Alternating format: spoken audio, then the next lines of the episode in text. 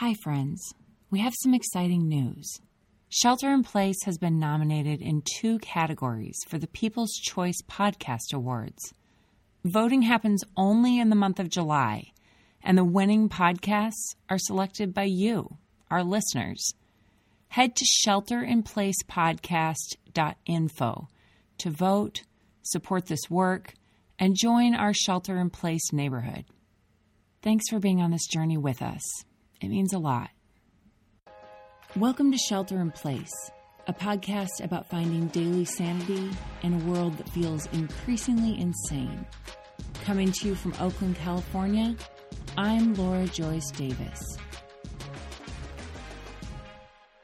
Karen, who's who's wonderful, came to me and asked if I'd be interested in contributing to this collection. And I thought, yeah, because women we're just not part of the major conversations about history and it gets really exhausting. And so i like the idea that we could go back and, and give a little piece of history that most people are going to have no idea about. This week i've been sharing my conversations with the writers of fierce essays by and about dauntless women. On today's story saturday you'll finally get to hear from all 13 of them it's an extra long episode, but trust me when I say that it's worth it to stick around until the end. Fierce is unlike any other book I've encountered, and I'm not the only one who's noticed how special it is. Fierce won the Book Life Prize and the Nautilus Book Award. Publishers Weekly will be featuring the book in a story this month. What makes Fierce unique is that the women who wrote these essays all have personal connections to the historical women that they wrote about. When Karen Klauman of Nauset Press dreamed up the idea for this book, she realized that this connection would be crucial in helping both the writers and readers to understand why these stories matter today. This process has also created a community of women who admire, celebrate, and encourage each other. What you're about to hear is each of the 13 women talking about their own essay, but also about another essay in the collection that inspired them. A quick trigger warning that while there's nothing graphic in this episode, some of these women have been through some hard stuff. There are mentions of self harm, genocide, and rape, but there's a lot of good stuff too. Here's Chikava Honeychild to kick us off. Distilling the essence of each essay into a single word. Defiant. My name is Meera Nair, and I'm a writer and an activist. And I'm the author of a book of short stories called Video, published by Pantheon. And I've also written two children's books, which were published in India. I wrote an essay called Nangeli, Her Defiant Breasts. Karen, I must say, picked the perfect opener for this whole saga. You know?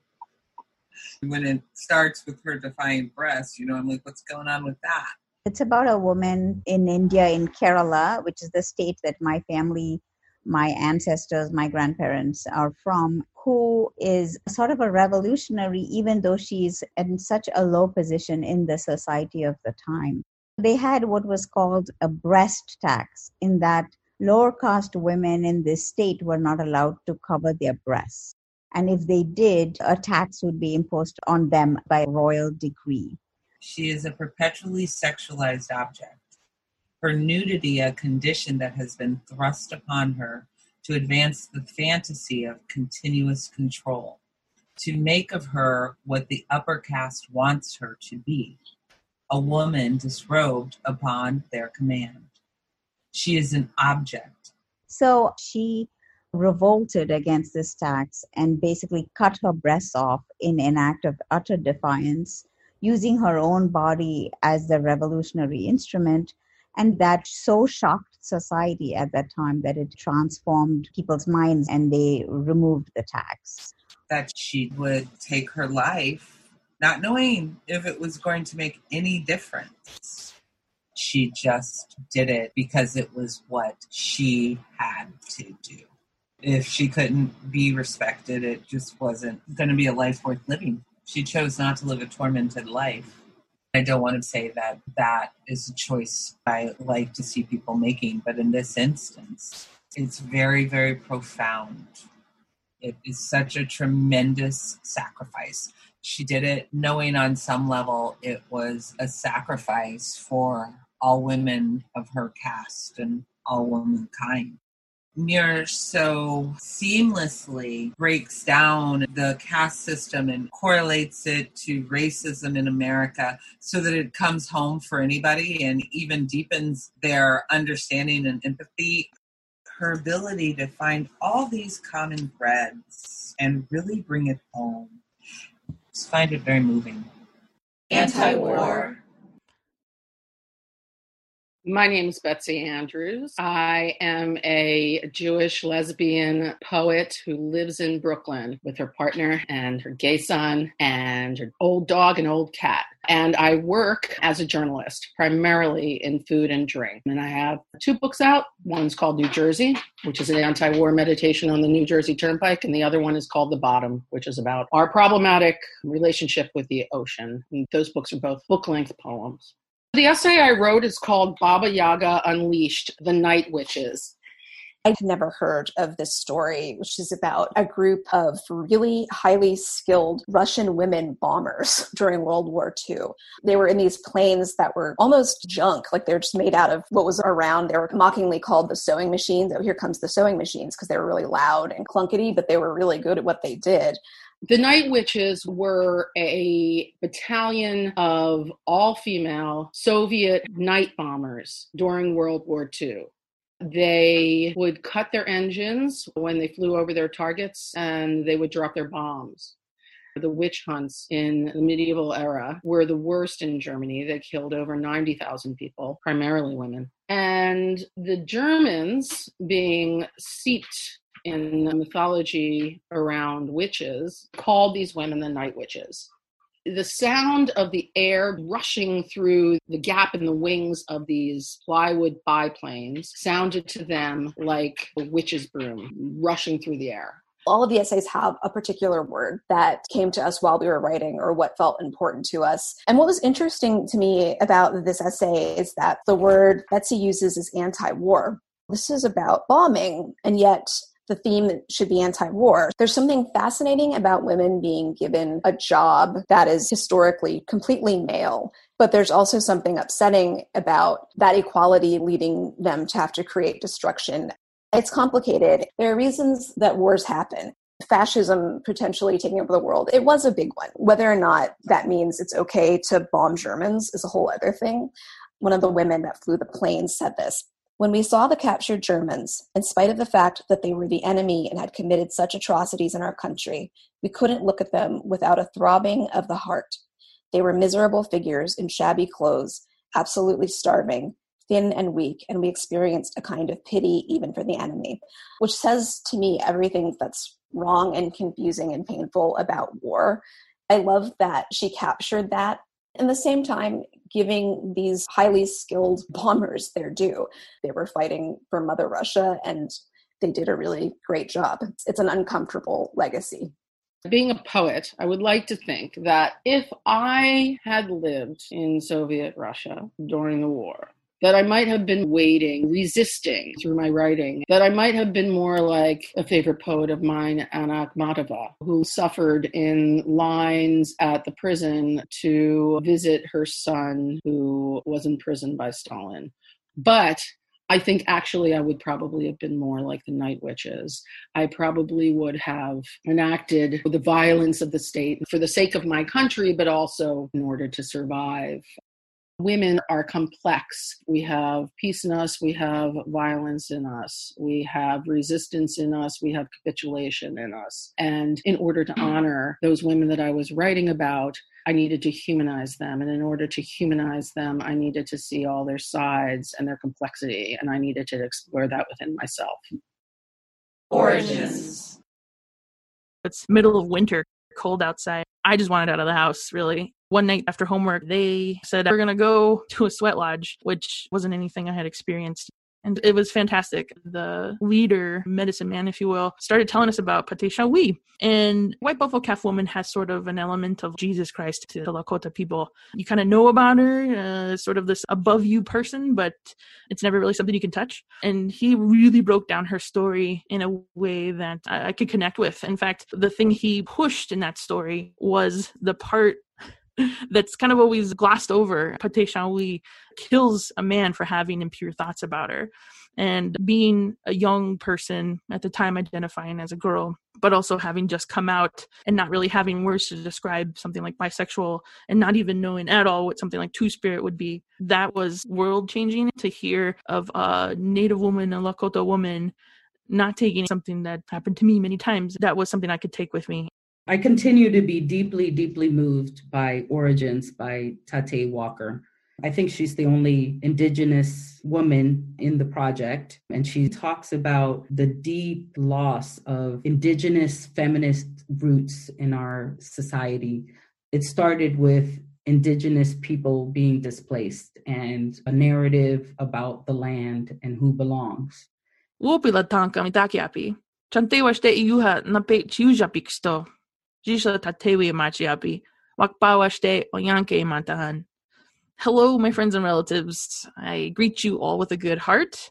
My name is Tate, and that means wind in Lakota. I'm an enrolled citizen of the Cheyenne River Sioux Tribe, South Dakota. My pronouns are they, them, and mother. I am Mniconjou Lakota. I am a two spirit storyteller and an Indigenous rights activist as a teenager dealing with depression related to abuse, not being accepted for being queer. This experience with Pate Shawi and that sweat lodge, that story and how it was told was something I needed. That was really the point in my life where I can say I saw myself in the future. It was freeing to realize that my people understood me, my ancestors understood me, and gave me these avenues and outlets to work through the pain I was feeling. So that was my first time with Pate Shawi, and she's just been with me ever since. Her narrative about feminism is the closest to one that I find palatable. I've always looked at feminism as a white woman's movement that doesn't include me, doesn't see me.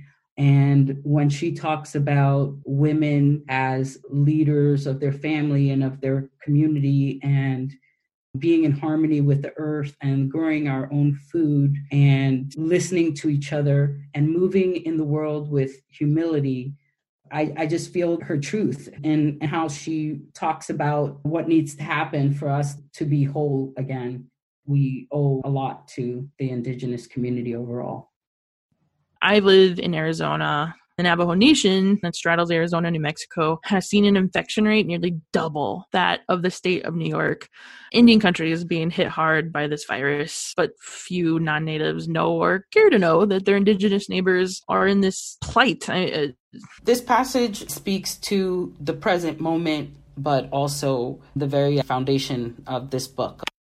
She writes, This is my first foray into the casual racism experience which is to say, the American experience, the American way.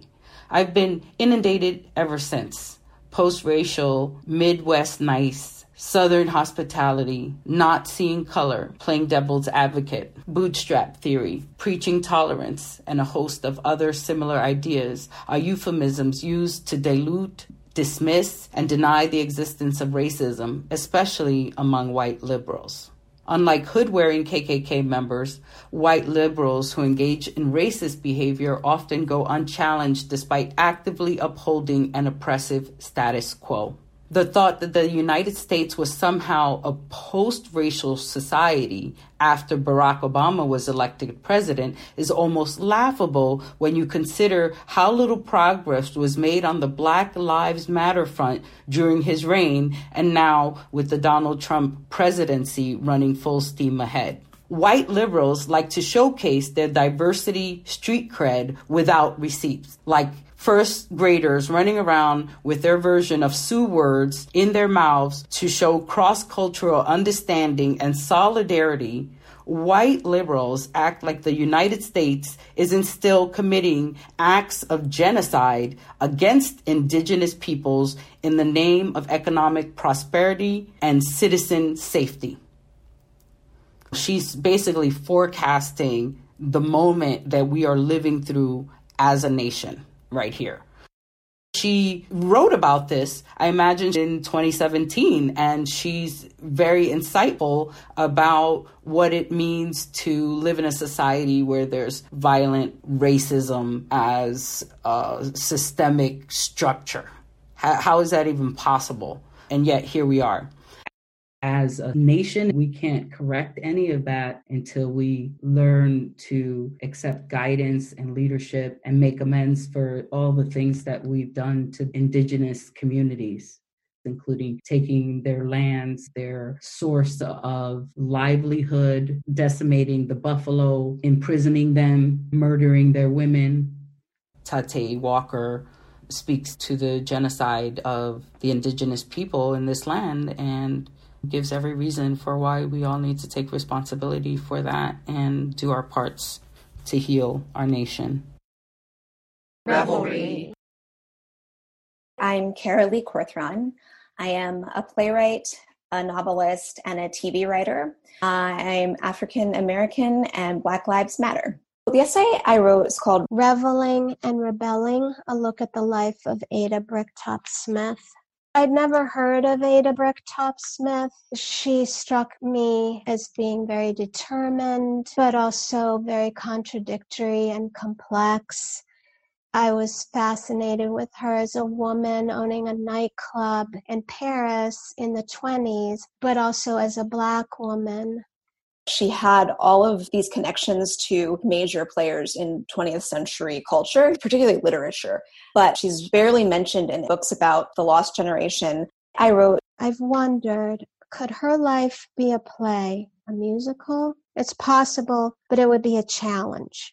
She embraced the joyous, delicious, and often decadent aspects of life, but she was always pragmatic and always worked hard, determined to be the best. Therefore, she didn't fall into the traps that far too many of her contemporaries did. She loved her champagne, as I've said, but she wasn't an alcoholic. Though she suffered from depression, she never struggled with any kind of drug addiction, and she never had any run ins with the law. Our cultural lust for drama, and let's be real, trauma, often neglects the stories of people who lived fascinating lives and who ultimately lived well.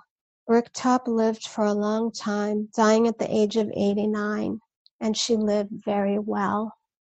I had to do some digging, and it was exciting for me to be a student of Bricktop. She navigated racism and prejudice being pragmatic and resilient when she was going through a period of depression, her doctor told her that she needed to get out her anger. And the way that manifests for her is she'd walk the streets of Paris at night just screaming and cursing. There have been moments I've wanted to just imagine myself doing that, you know, just breaking down. And just to imagine another time and place where a Black woman could do that and not be brutalized. I think it's important for us to know and realize that time and place. I have always been interested in Paris in the 20s and Isabelle Yassayan was there during that time. It was also a city that she escaped to. So there was a commonality and kinship between our pieces, but also that we were brought into the same imaginative space of the book. It felt like we're all sort of writing letters to these women, but also almost like we're writing letters to each other. Provocateur. I am Leah Mueller. And I have had numerous kinds of jobs and identities over the course of my life. Uh, a writer, of course, as well as a, a parent of two children, astrologer, and tarot card reader. The title of the essay is Firebrand The Radical Life and Times of Annie Besant. Annie Besant has always fascinated me due to her dual interest in politics and metaphysics, which pretty much sums up my own obsessions. I wanted to find out what her own belief system was and how that dovetailed with what she did in the external world she grew up in London, but she's of Indian descent. So her parents actually grew up in Bangalore very religious upbringing. Nothing that would really indicate that she would become this cultural leader and radical. She ended up conventionally marrying, having two children, but she divorced within six years and sort of flew out into the world and became this great spokesperson and an early champion of birth control. And, you know, this was relatively dangerous pursuit at the time, but she pretty steadfastly wrote essays, founded a newspaper, and championed a woman's right to information about birth control she was able to somehow break out of the cultural confinement of women in the late 19th, early 20th century and become this radical, like out of nowhere. From there, she became interested in workplace conditions, unions, social justice movements in this pretty phenomenal way for her time period. The, the tremendous passion that she had for social justice, as well as understanding life on a very deep level. She kind of reconciled that duality of her inner world and her outer world she became interested in Hinduism as well as theosophy and went to India to study and then ended up moving there. And even while she was there, she was writing and working on political causes. She had such a moral compass. She saw things so clearly. She saw injustice very, very clearly. It's just a line that I picked, and it said Often politics and spirituality seem to emanate from different worlds, but Annie fused them together, seemingly with little effort it's really true that politics and spirituality don't often go together. And today, when someone like Trump decides to wield a Bible or walk into a church, we sense that it's really just for political gain. But Annie really could walk in both worlds. She didn't get consumed by either one. And I guess that's just indicative of, what a deep thinker she was. Yeah. You know, Annie Besant was an imperfect person, and that was definitely part of the essay, like all of us. Powerful woman, but had her flaws and her shortcomings and her blind spots, but which did not at all take away from the impact of what she managed to accomplish in the world this really fearless life, fascinating and fearless life. You know, if you're a woman in this society or any society, I guess, you're always looking for role models of women who weren't bound and held back by cultural conventions, societal conventions. What was it that gave her the courage to take these huge leaps and also make herself a leader and very, very visible with the writing that she did? That required tremendous courage, and a lot of people just don't have the courage to quite step out there like that. So I will add her to my women role models. Blind. I'm Deborah Brehmer. I'm a writer and an art historian, and I live in Milwaukee, Wisconsin. I run a contemporary art gallery called Portrait Society Gallery. And I also write about art for the New York based art publication Hyperallergic. I love Victorine and Laure in Manet's Olympia, seeing and not seeing a famous painting. The essay moves so seamlessly and rather quietly as soon as I read the first paragraph, I was Googling paintings. And after finishing it, I just stared at Olympia for several minutes. Victorine Meurent is Manet's favorite model and the model in his probably most famous painting, Olympia. And she has haunted me my whole life. That painting was the one painting where I thought there was a woman with power, prowess, and agency in modern painting. Before that, there just wasn't a role model like that.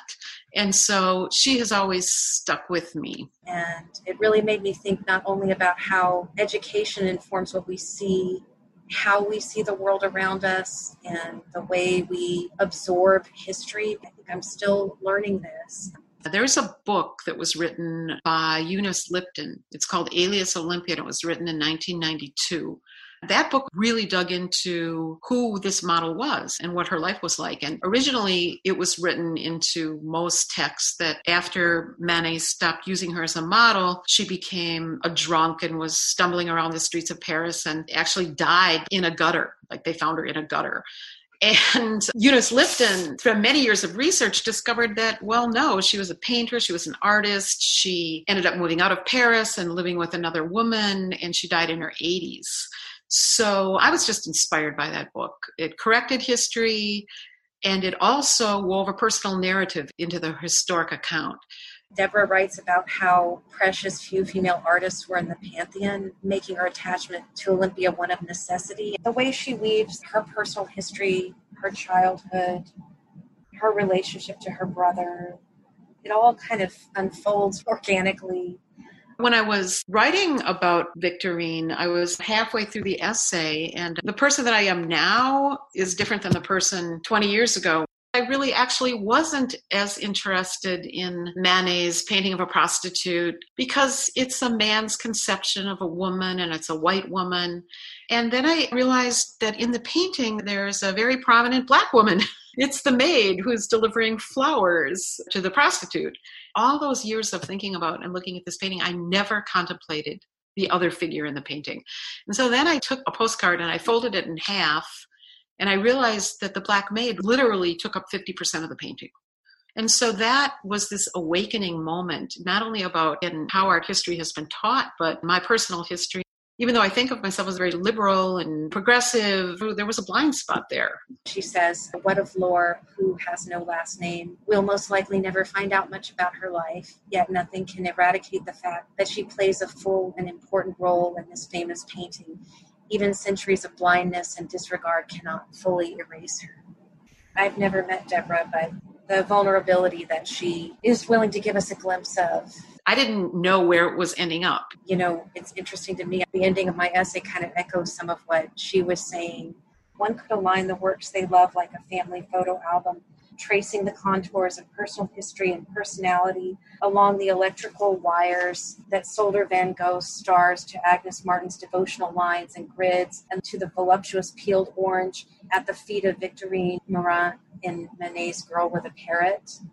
That one sentence really connects the personal with history. It really just opened in the writing. I really connect with that. I'll be back with more of this right after this short break. Shelter in Place is grateful to be sponsored by Delta Wines, the refined daily drinker with a social good built in.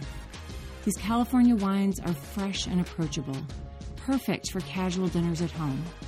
For every $15 bottle you buy, Delta donates $1 to fighting climate change.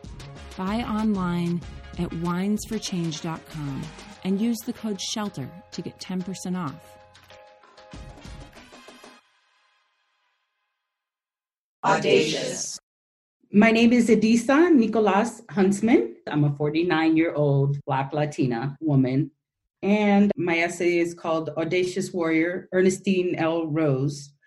Ernestine Rose was in Galicia in Europe as a child, where Jews were constantly experiencing pogroms and othering and all kinds of oppression. Ernestine Rose, all her life, lived on the margins of everything, and mostly by choice because she didn't want to give up her conviction to live justly, to not oppress others, and to advocate for justice for everyone. It's sort of a biography of Ernestine, but then it's also interspersed with these italicized autobiographical experiences. And so this is one of those sections. The past I carry in my subcutaneous layers, out of sight, waiting to erupt. When I finally understand the extent of my brokenness, I begin to repair the elements of myself that are tattered. My flesh, marked and ravaged by experience, has little recourse. My mind is as thin as threadbare sheets, allowing unwanted images, memory, and voices to taunt me from within. The way Adisa writes that is just so heartbreaking, but also powerful in its simplicity. I mentioned my time in the group home and one of the moments of that first Inipi ceremony that has stayed with me. And I tried to be as honest about it as possible because I think it's easy to get into this mindset of like, oh yeah, I, I can do this and it's great and I'm powerful and I'm fierce and yada yada. But the humbling reality was that I only stayed in that ceremony because it felt like punishment that I was giving to myself with razor blades at the time. Uh, I mean, you're being boiled. It's freezing outside, but you're under this tent of Stygian darkness and it's this barrage of, of sage and sweetgrass and cedar just permeating and, and body odor, loud drumming and singing in Lakota. And the pain of it is not being able to breathe, especially because I didn't know what to expect. No one told me what was going to happen. I remember trying to tell myself, you know, don't ask to get out, don't ask to get out. But then also uh, realizing too that the burning that was happening was a different feeling of the punishment I was giving myself with the cutting. And when it was later described as a sacrifice, completely changed my idea of what I was doing to myself. I think when we talk about mental illness, especially with indigenous communities and other marginalized communities, we're really looking at it from a colonized white perspective. Cutting yourself is bad. I'm not saying it's good. And I should say that I do not cut myself. I haven't since high school. But those ceremonies really brought a full circle element to my mental health. It switched that illness into health. I see myself in Ernestine Rose. My ancestors understood me and gave me these avenues and outlets to work through the pain I was feeling the way that Ernestine Rose moved in the world. She really showed me the path. Uh, years later, therapists, both in Western medicine and also my own medicine people and folks of my tribe, helped me see that there was healing and power in Lakota ceremony, Sundance, Inipi. I use Ernestine Rose as a guide to where I want to go whether it's physical or even the, the mental scars that we hold and carry, that ceremony was a moment to let those go. I hope for people who suffer mental illness or abuse in their life are able to come to a moment like that. Uh, I just embraced those elements in myself that have always been there. I think having those experiences make us who we are today. I understand that I have this incredible power to advocate for not just myself, but for change. Persistent.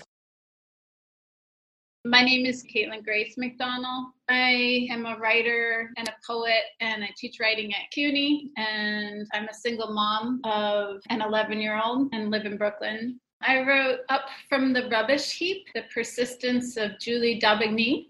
She was such an interesting person, quite passionate, and really quite amazing. I was actually planning on writing that essay myself, but then it was determined that it would be a, a better idea for Caitlin to write it because her great grandmother was considered to be quite the accomplished swordswoman back in her day. My great grandmother was the first female fencer in the vaudeville. She lived alone in a hotel in New York City at a time when that was really unusual. And Julie d'Aubigny was also a fencer and a really fiercely independent, spirited person. And she, of course, did a really great job. It was a really riveting essay. I mean, it's a great story. So it wound up being kind of a braided essay about myself, my great grandmother, and Julie d'Aubigny. Very little is actually known about Julie. The information about her is somewhat spotty, but the information that does exist, of course, is absolutely riveting. Whatever you might think of her as a person with these crazy things that she did, they were amazing, and especially for a woman of her time. Um, I'm going to go read an excerpt from it. One young woman, whose name is unknown, saw her perform and became quite taken with her. Julie claimed she was tired of men and returned the girl's affections. The girl's parents disapproved and sent her away to a convent, but unsurprisingly, Julie followed. It seems they were intoxicated by their love for each other against all odds. They became outrageous outlaws together. They stole the body of a deceased nun, put the corpse in the girl's bed as a stand in, and then burned the convent to the ground. They were sentenced to death by fire to fit the punishment to their crimes, but escaped the law for three months before the girl's parents took her home and left Julie on her own. I like to imagine those three months because when a girl loves a girl, she's the most dangerous creature to men, knowing through all her bones that she has no use for them. For those months, the women were free and had what they most wanted each other.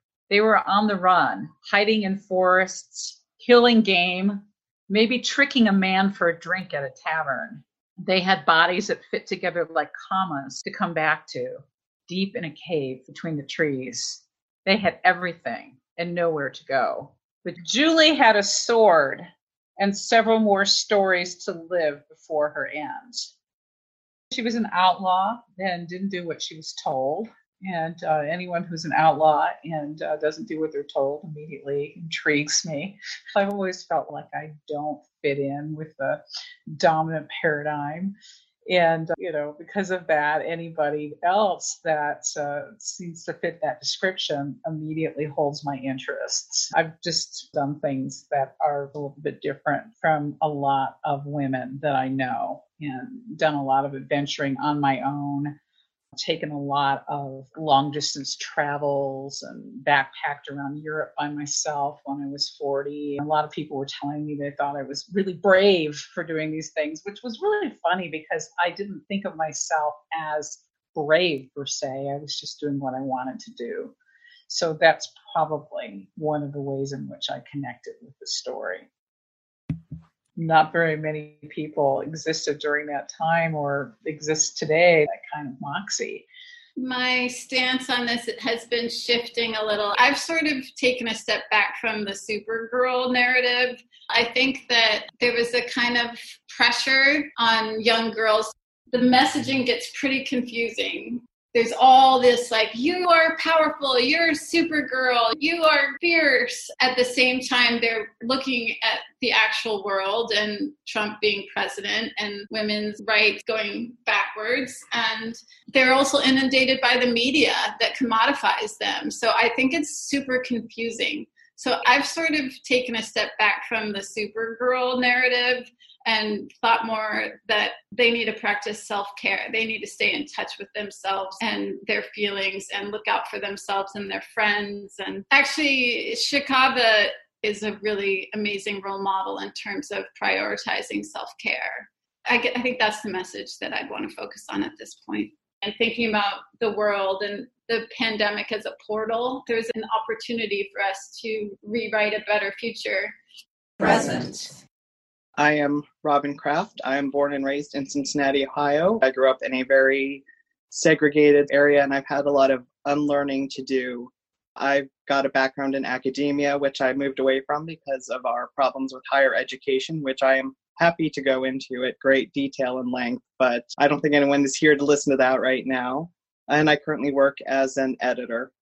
I was really inspired by Robin Kraft's essay, The Blazing World of Margaret Cavendish, who is an author, and Robin's personal story of being in professional settings and being stopped by gatekeepers, especially a gatekeeper who is a woman, really reminded me of some of my early experiences in the professional world. And there's one quote in particular from her essay that I really love. She writes If women want to be in a space solely under our own power and initiative, where we don't have to contemplate what we will have to give up or what we are willing to tolerate to be there, and where we are not subject to the arbitrary rules that men have set for us, then we have to create that space for ourselves.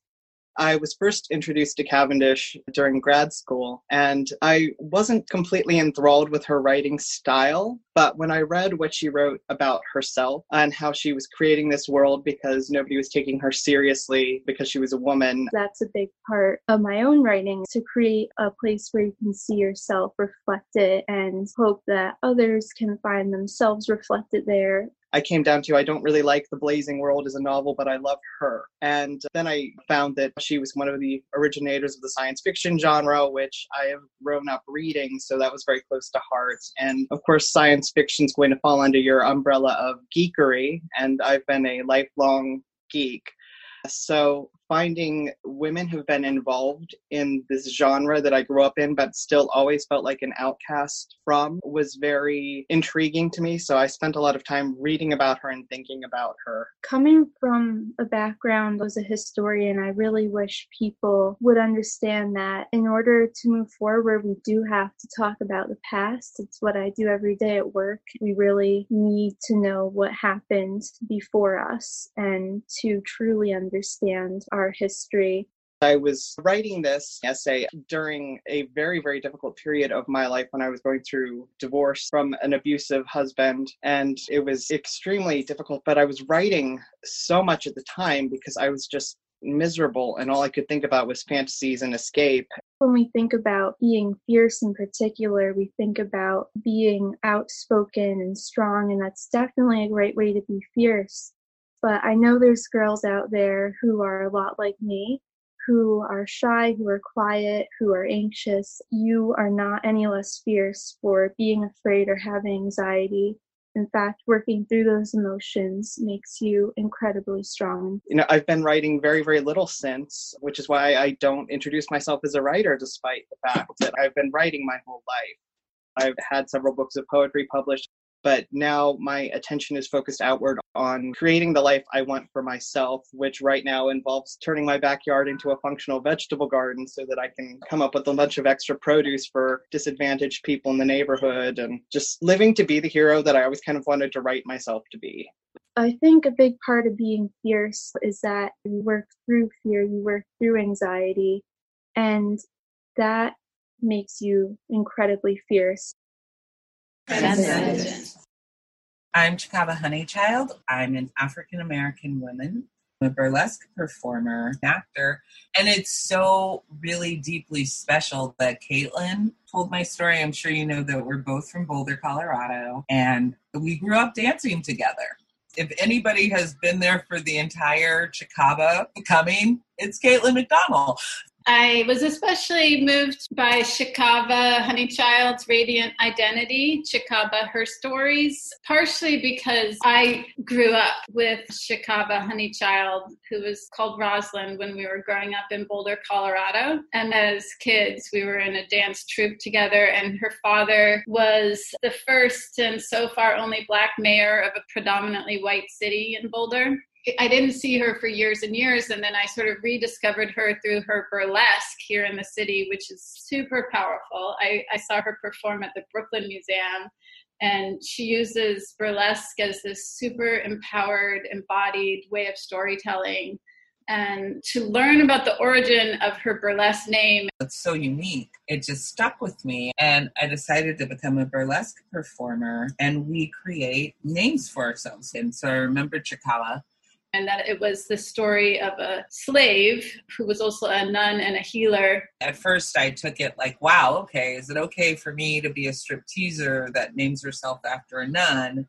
And then I learned that because she was an African woman, the only place that would take her was in Santo Dominico. And it was a convent for fallen lost women, you know, strippers, hookers, and thinking about how she takes this name and uses it. As legend has it, she was an energy healer. She helped a lot of people. To celebrate sovereignty over our bodies and empowerment was really powerful to me.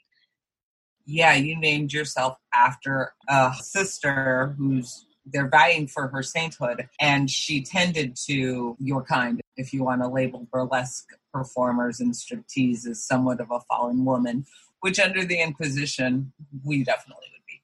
It struck me also how she had to speculate and infer a lot based on limited recorded history of a slave narrative some people have written about this person because she was this amazing person who came from royalty and then was taken in as a slave and wound up a healer and a spiritual person. But Chikaba had to guess a lot about what really happened because the way that history has been told, as we've been looking at in our country, has been a really racist narrative. She says the journey of Chikaba's life restores each of us.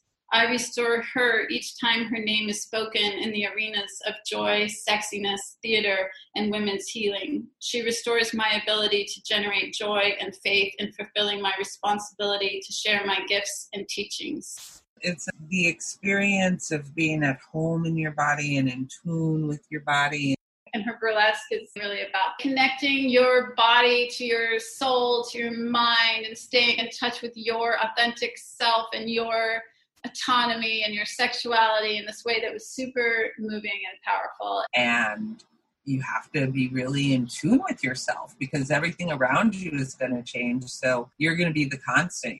That's what I wish for people to have a greater understanding about right now is that you have to become your own center of stability.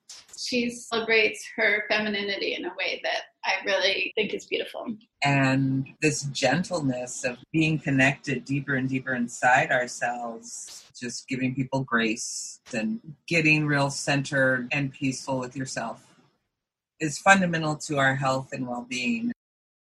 Deliverance. My name is Jessie Serfilippi. I am a writer and historian. I'm a historical interpreter at an 18th century historic site in Albany, New York. I wrote an essay called Under the Cover of Breeches and Bayonet, the story of Deborah Sampson. I thought it was oh, it was fantastic. I love stories of women looking at the options presented to them and then saying, "No, I don't like any of these options."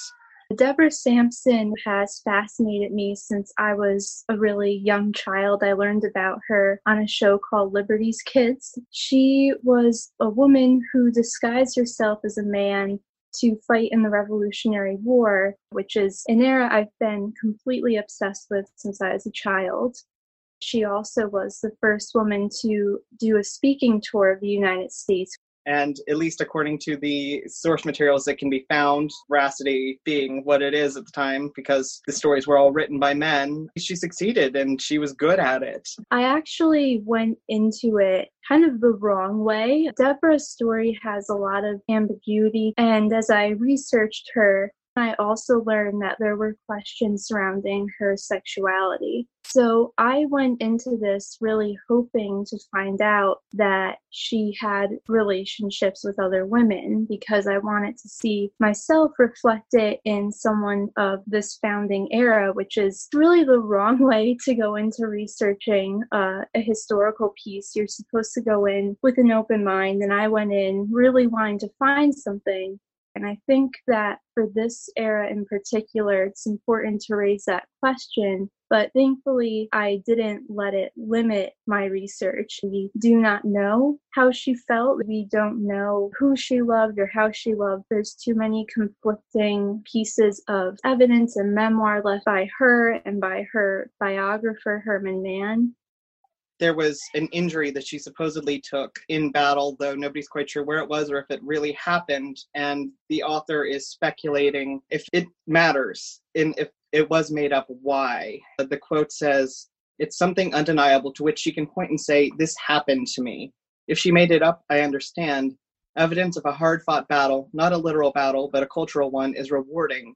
It's part of the reason why I write to say this is proof of my suffering and my ability to overcome it even if only momentarily. Whether in the form of a bullet embedded in a body or stories written late into the night, they serve the same function tangible proof of deliverance. When I found that there was no definite answer, I let that be my answer that we could not put a label on her. We're so programmed to think, okay, these are the limitations of what I can do. And it takes almost a twist of brain to say, okay, but why? And do something about it. Deborah just said, This isn't the life I want. She completely reinvented herself and put on breeches and joined the army and said, Okay, we're doing this instead. And I just absolutely love that. Disappearance. I'm Nancy Agabian. I'm a writer, a teacher, and a literary organizer. Much of my work centers around the intersection of being Armenian American and queer. The other thing you should know about me is that for the past year, I've been a full time caregiver to my elderly parents who both have dementia.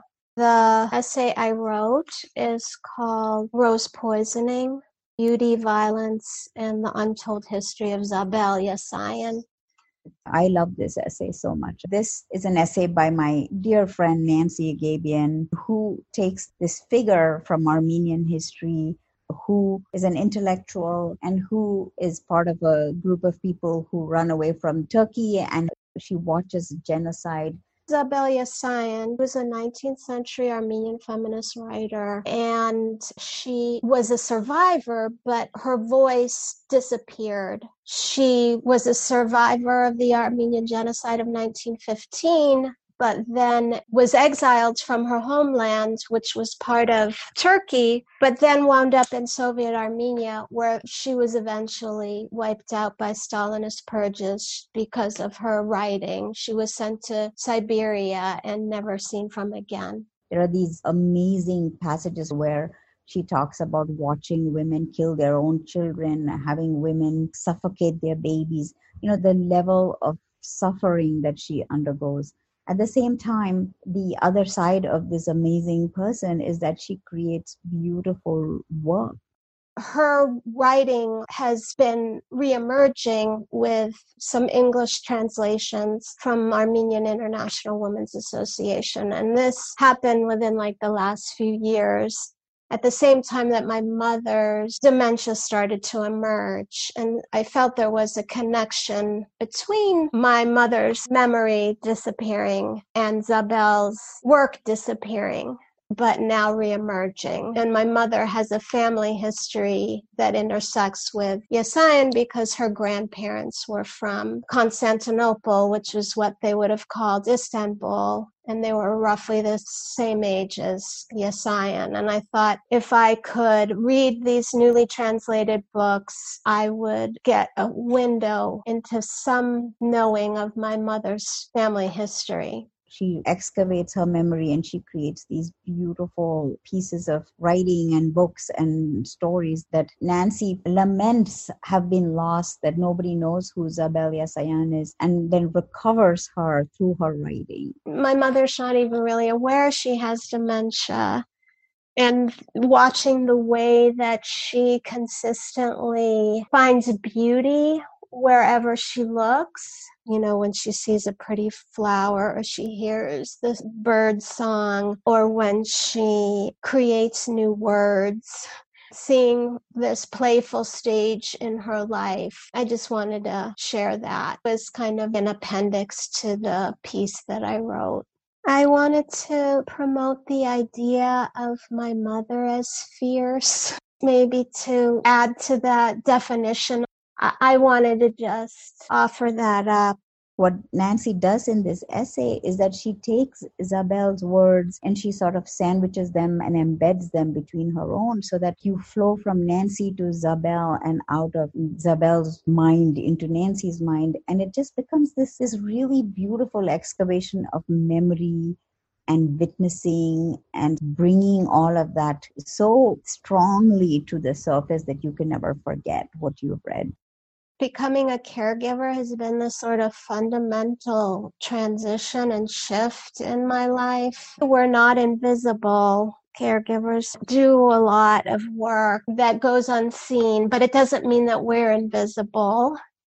We're just as fierce as we always were. There's a passage that I would love to read because it not only points to the subject of the essay, but to who artists are. The people who pause in front of an artist's work cannot imagine that we have to relive a past grief a hundred times, that we have to make our heart bleed a hundred times in order to be able to communicate to the apathetic, indifferent multitude passing by the impression that grief left on us when it was present and real. And that is a quote from Zabel Yesayan's writing. And that really affected me deeply because that was what all artists are doing, that I, as a writer, am doing, that Nancy is doing, and every single writer in this book is doing, shouting out our grief, our memory, our past into the world and hoping someone will stop and take a look at them and writing those griefs as beautifully as possible so that they leave some sort of an impression. Lyrical.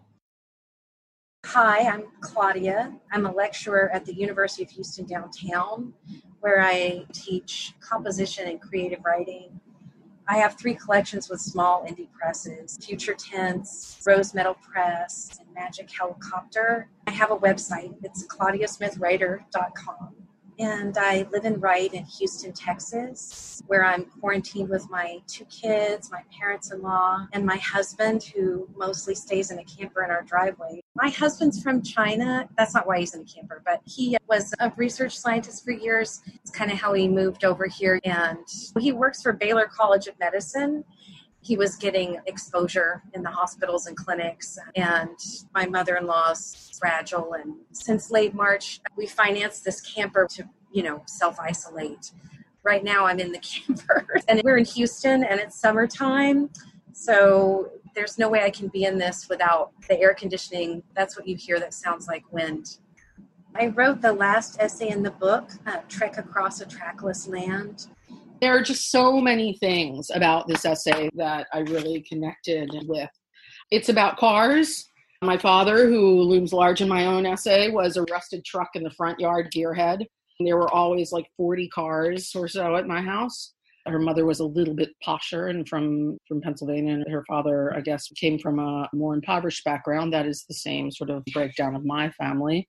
I can say the essay would never be if it weren't for Karyn Kloumann. When Karyn contacted me and told me about her concept for the book, I just knew I wanted to be a part of it. And it was Karyn who suggested Alice Ramsey. I was thinking about exploration and the road trip in literature and also just my understanding of it as I was growing up, moving around a lot. It's a road trip. And, you know, I love a road trip and I've taken many, many, many of them. I wrote a whole book that's a road trip on the New Jersey Turnpike. I graduated high school half a year early so I could road trip across the country with friends of mine. You know, I'm a travel writer um, for a living road trip is ingrained in me. Alice Ramsey led an all female road trip in the early 1900s across the country when the road was not paved.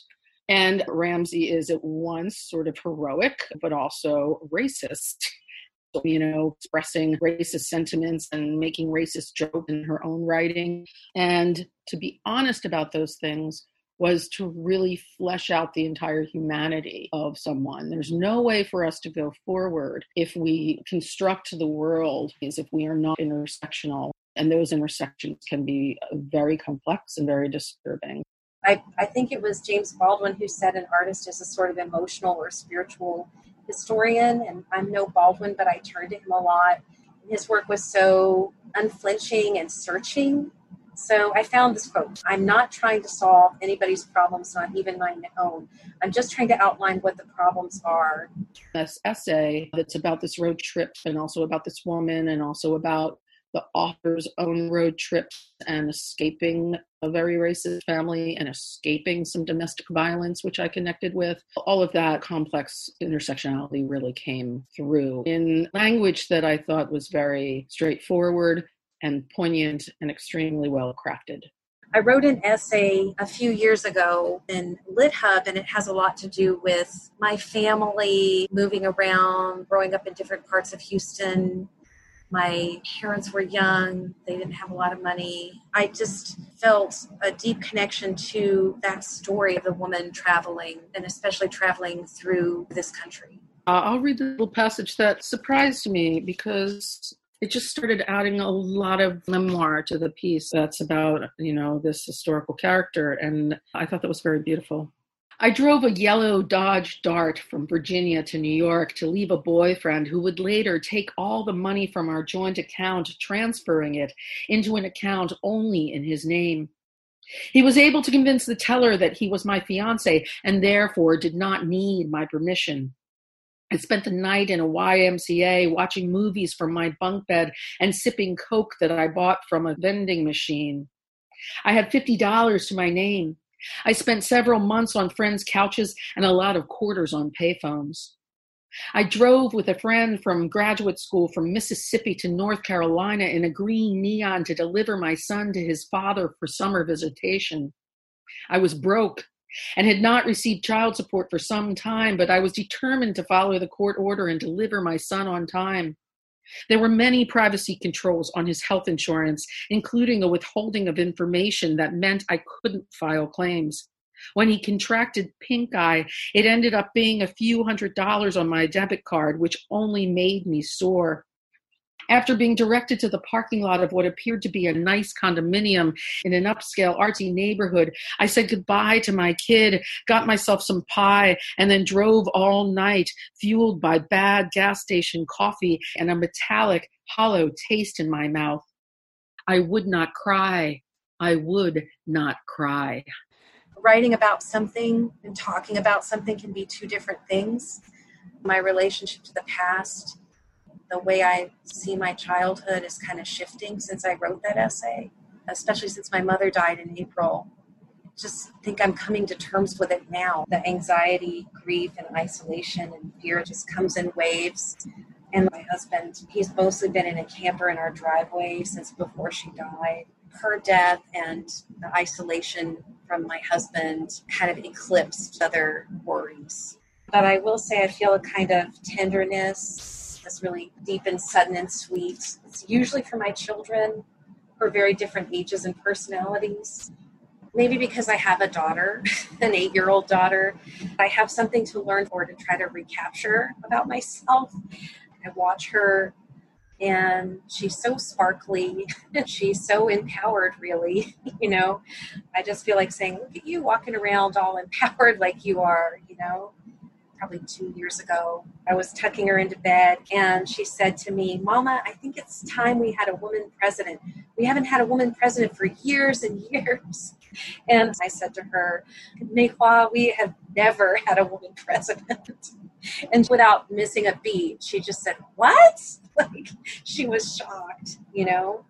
So by the time I was her age, I was already biting my nails. I was already staring at the floor and feeling a kind of shame that I don't think I really comprehended or fully understood. I just want her to keep her sparkle. I think about my personal experience and then I think about hope and I think about them kind of differently because I, I really believe change is here. You know, I lived in Hattiesburg, Mississippi for a few years and when I read about them changing the flag, I literally did jump for joy. It's incredible. And I believe the protests are bringing about change. I, I, really believe that. Podcasts like yours, writers like the other writers in this book, my students, you know, many of them finished a semester and took jobs at places like HEB to work full time and study full time to help their families and help protect their parents. A lot of their parents are my age and working jobs that expose them to COVID. You know, just the pulse of this country, the countless people who do care and are working to protect and heal.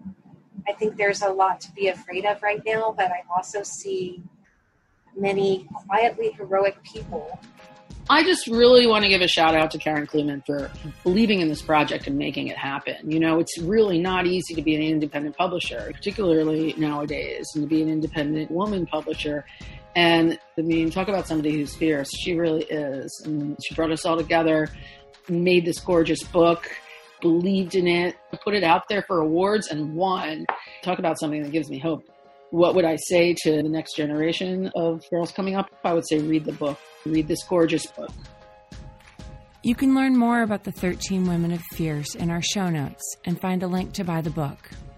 Ukrainian artist Anna Turbina created the illustrations for the book. Linda Gangian designed our beautiful social media animations for this week's episodes, which you can see on Instagram at the handle Shelter in Place Podcast. Thank you to Karyn Kloumann who has been a fierce champion for this incredible book and who's inspired me to champion it too. And finally, thank you to Meera, Betsy, Tate, Kara, Leah, Deborah, Adisa, Caitlin, Robin, Chikaba, Jesse, Nancy, and Claudia. You are indeed fierce and it's a beautiful thing to behold. If you found today's episode meaningful and listen on iTunes, Stitcher, or any platform that allows you to rate and review, leaving a quick note about what you appreciate about the show moves us a little closer to being able to make this work sustainable, not just now, but in the future. Shelter in Place is proud to be supported by Imagine Mindfulness an online mindfulness based stress reduction program to reduce stress, anxiety, depression, and pain while improving awareness, clarity, and concentration. Support this show by using the promo code SHELTER when you register online at imaginemindfulness.com. As always, you can find show notes for today's episode, as well as ways to support us at laurajoycedavis.com. The Shelter in Place music was created by Chase Horseman at Reactor Productions. Tamara Kimsley is our associate producer. Nate Davis is our creative director, and Sarah Edgel is our design director. Until Monday, this is Shelter in Place. I'm Laura Joyce Davis.